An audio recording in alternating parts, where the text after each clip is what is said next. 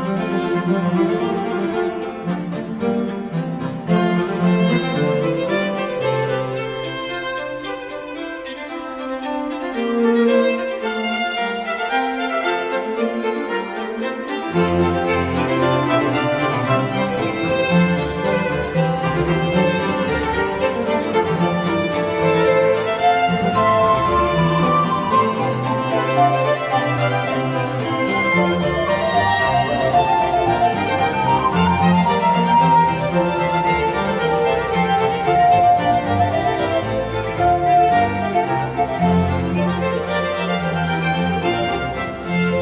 Rádio USP apresenta Manhã com Bar. Apresentação: Roberto Castro.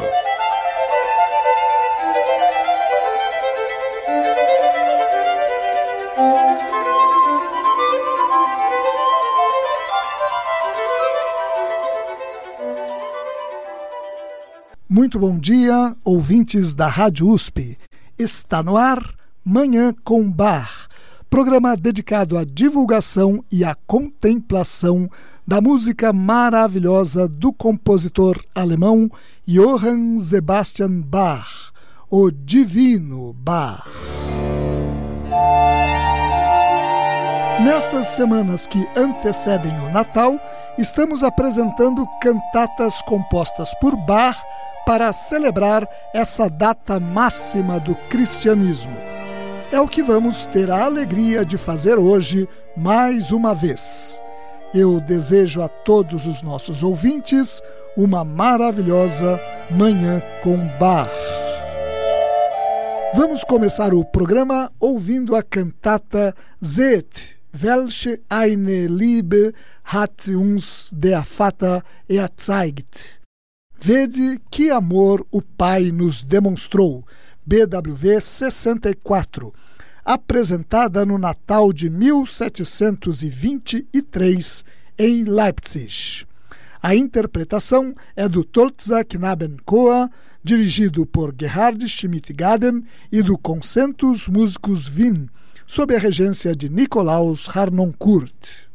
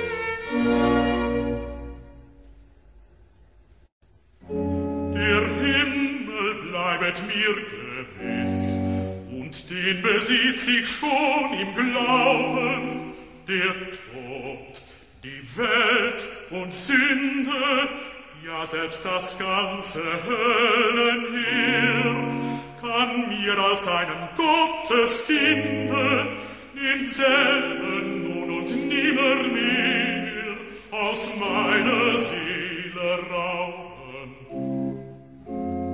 Nur dies, nur einzig dies macht mir noch Kümmernis, dass ich noch länger soll auf dieser Welt verweilen. Denn Jesus will den Himmel mit mir teilen. Und dazu hat er mich erkoren, deswegen ist der Mensch geboren.